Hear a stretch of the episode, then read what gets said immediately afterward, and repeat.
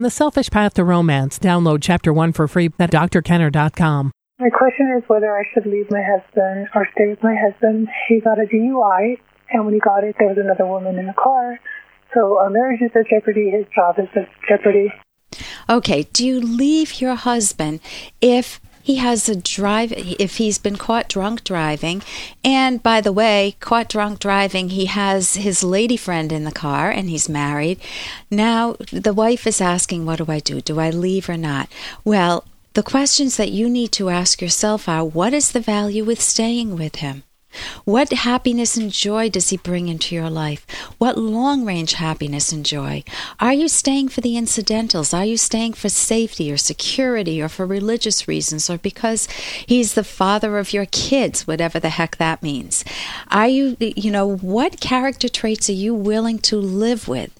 And if you're willing to live with a drunk and a cheat, what does that say about your own evaluation of yourself? What is it what is self-esteem you want to value yourself to have earned the character traits that make yourself lovable and then guess what when you do that, you're going to want a lovable partner. You're not going to want a guy who's cheating on you. That is a tremendous betrayal. So, the first book that I might get uh, is After the Affair. And the book is How to Rebuild Trust When a Partner is, it talks about how to rebuild trust when a partner's been unfaithful. You can go to my website, drkenner.com, D R K E N N E R.com, and I've got that book there. That's by Dr. Janis Abrahms Spring. Uh, however, I'm not. I'm recommending that book not so you stay with him, but so that. Hey, I got to interrupt this because we've got to pay some bills. Thirty seconds. That's it. A very quick ad, and then Ellen will be back. Romance. I wish I knew more about what girls want from a relationship. Boy, I wish I knew more about what I want. Where's that ad I saw? Here it is The Selfish Path to Romance, a serious romance guidebook. Download chapter one for free at selfishromance.com and buy it at amazon.com. Huh. The Selfish Path to Romance. That is interesting. However, I'm not I'm recommending that book not so you stay with him, but so that you see what would be necessary, what what responsibility he has to re-earn your trust. You get some rational standards in your mind. If you are calling and you already know you want to leave him, then get some professional help. Get some therapy to help make the transition for yourself. If you already, if you love him dearly, if there are things that you weren't able to tell me in that very short question that make the, a world of difference, uh, then then you need to process all of that and think long range slash happiness will he be good for your for you long range for your own happiness? So again you want a good image of yourself.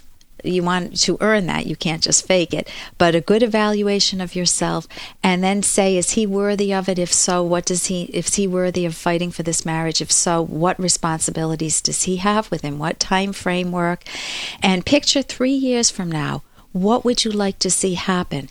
If you think that your happiness requires leaving him, don't hesitate. You go ahead. You can you want to think it through clearly, but if you've already done that, then you can seek a divorce. If not, do all the thinking necessary to make sure your long-range happiness is intact. And here's a little more from Dr. Kenner. What a pleasure to see you again. You look more beautiful than ever. Tell me, what do you think of this building? I've been trying to take a poll among the guests. A what? A poll of opinion about it. What for? In order to find out what you think of it yourself?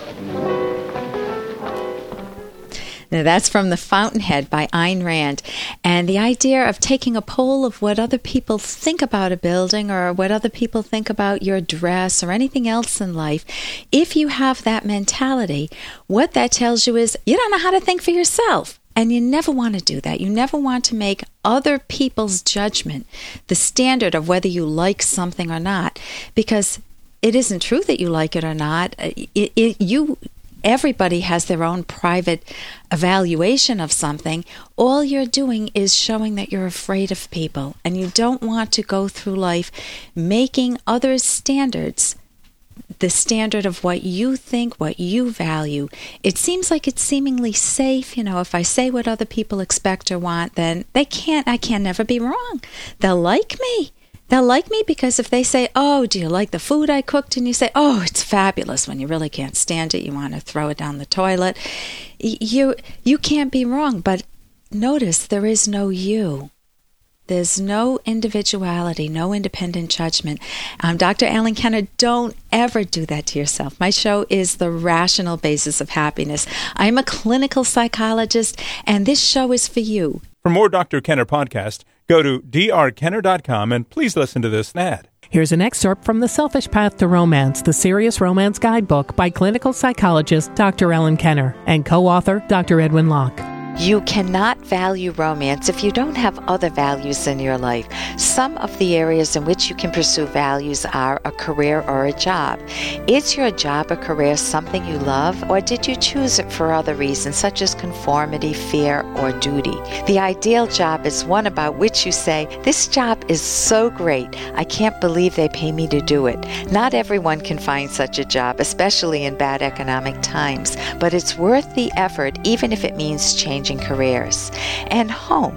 Make your home warm and inviting, tailored to your aesthetic taste and needs. Don't make it a vehicle for showing off, but do make it your own, a reflection of your standards and desires, not those of others. You can download Chapter 1 for free by going to drkenner.com, and you can buy the book at amazon.com.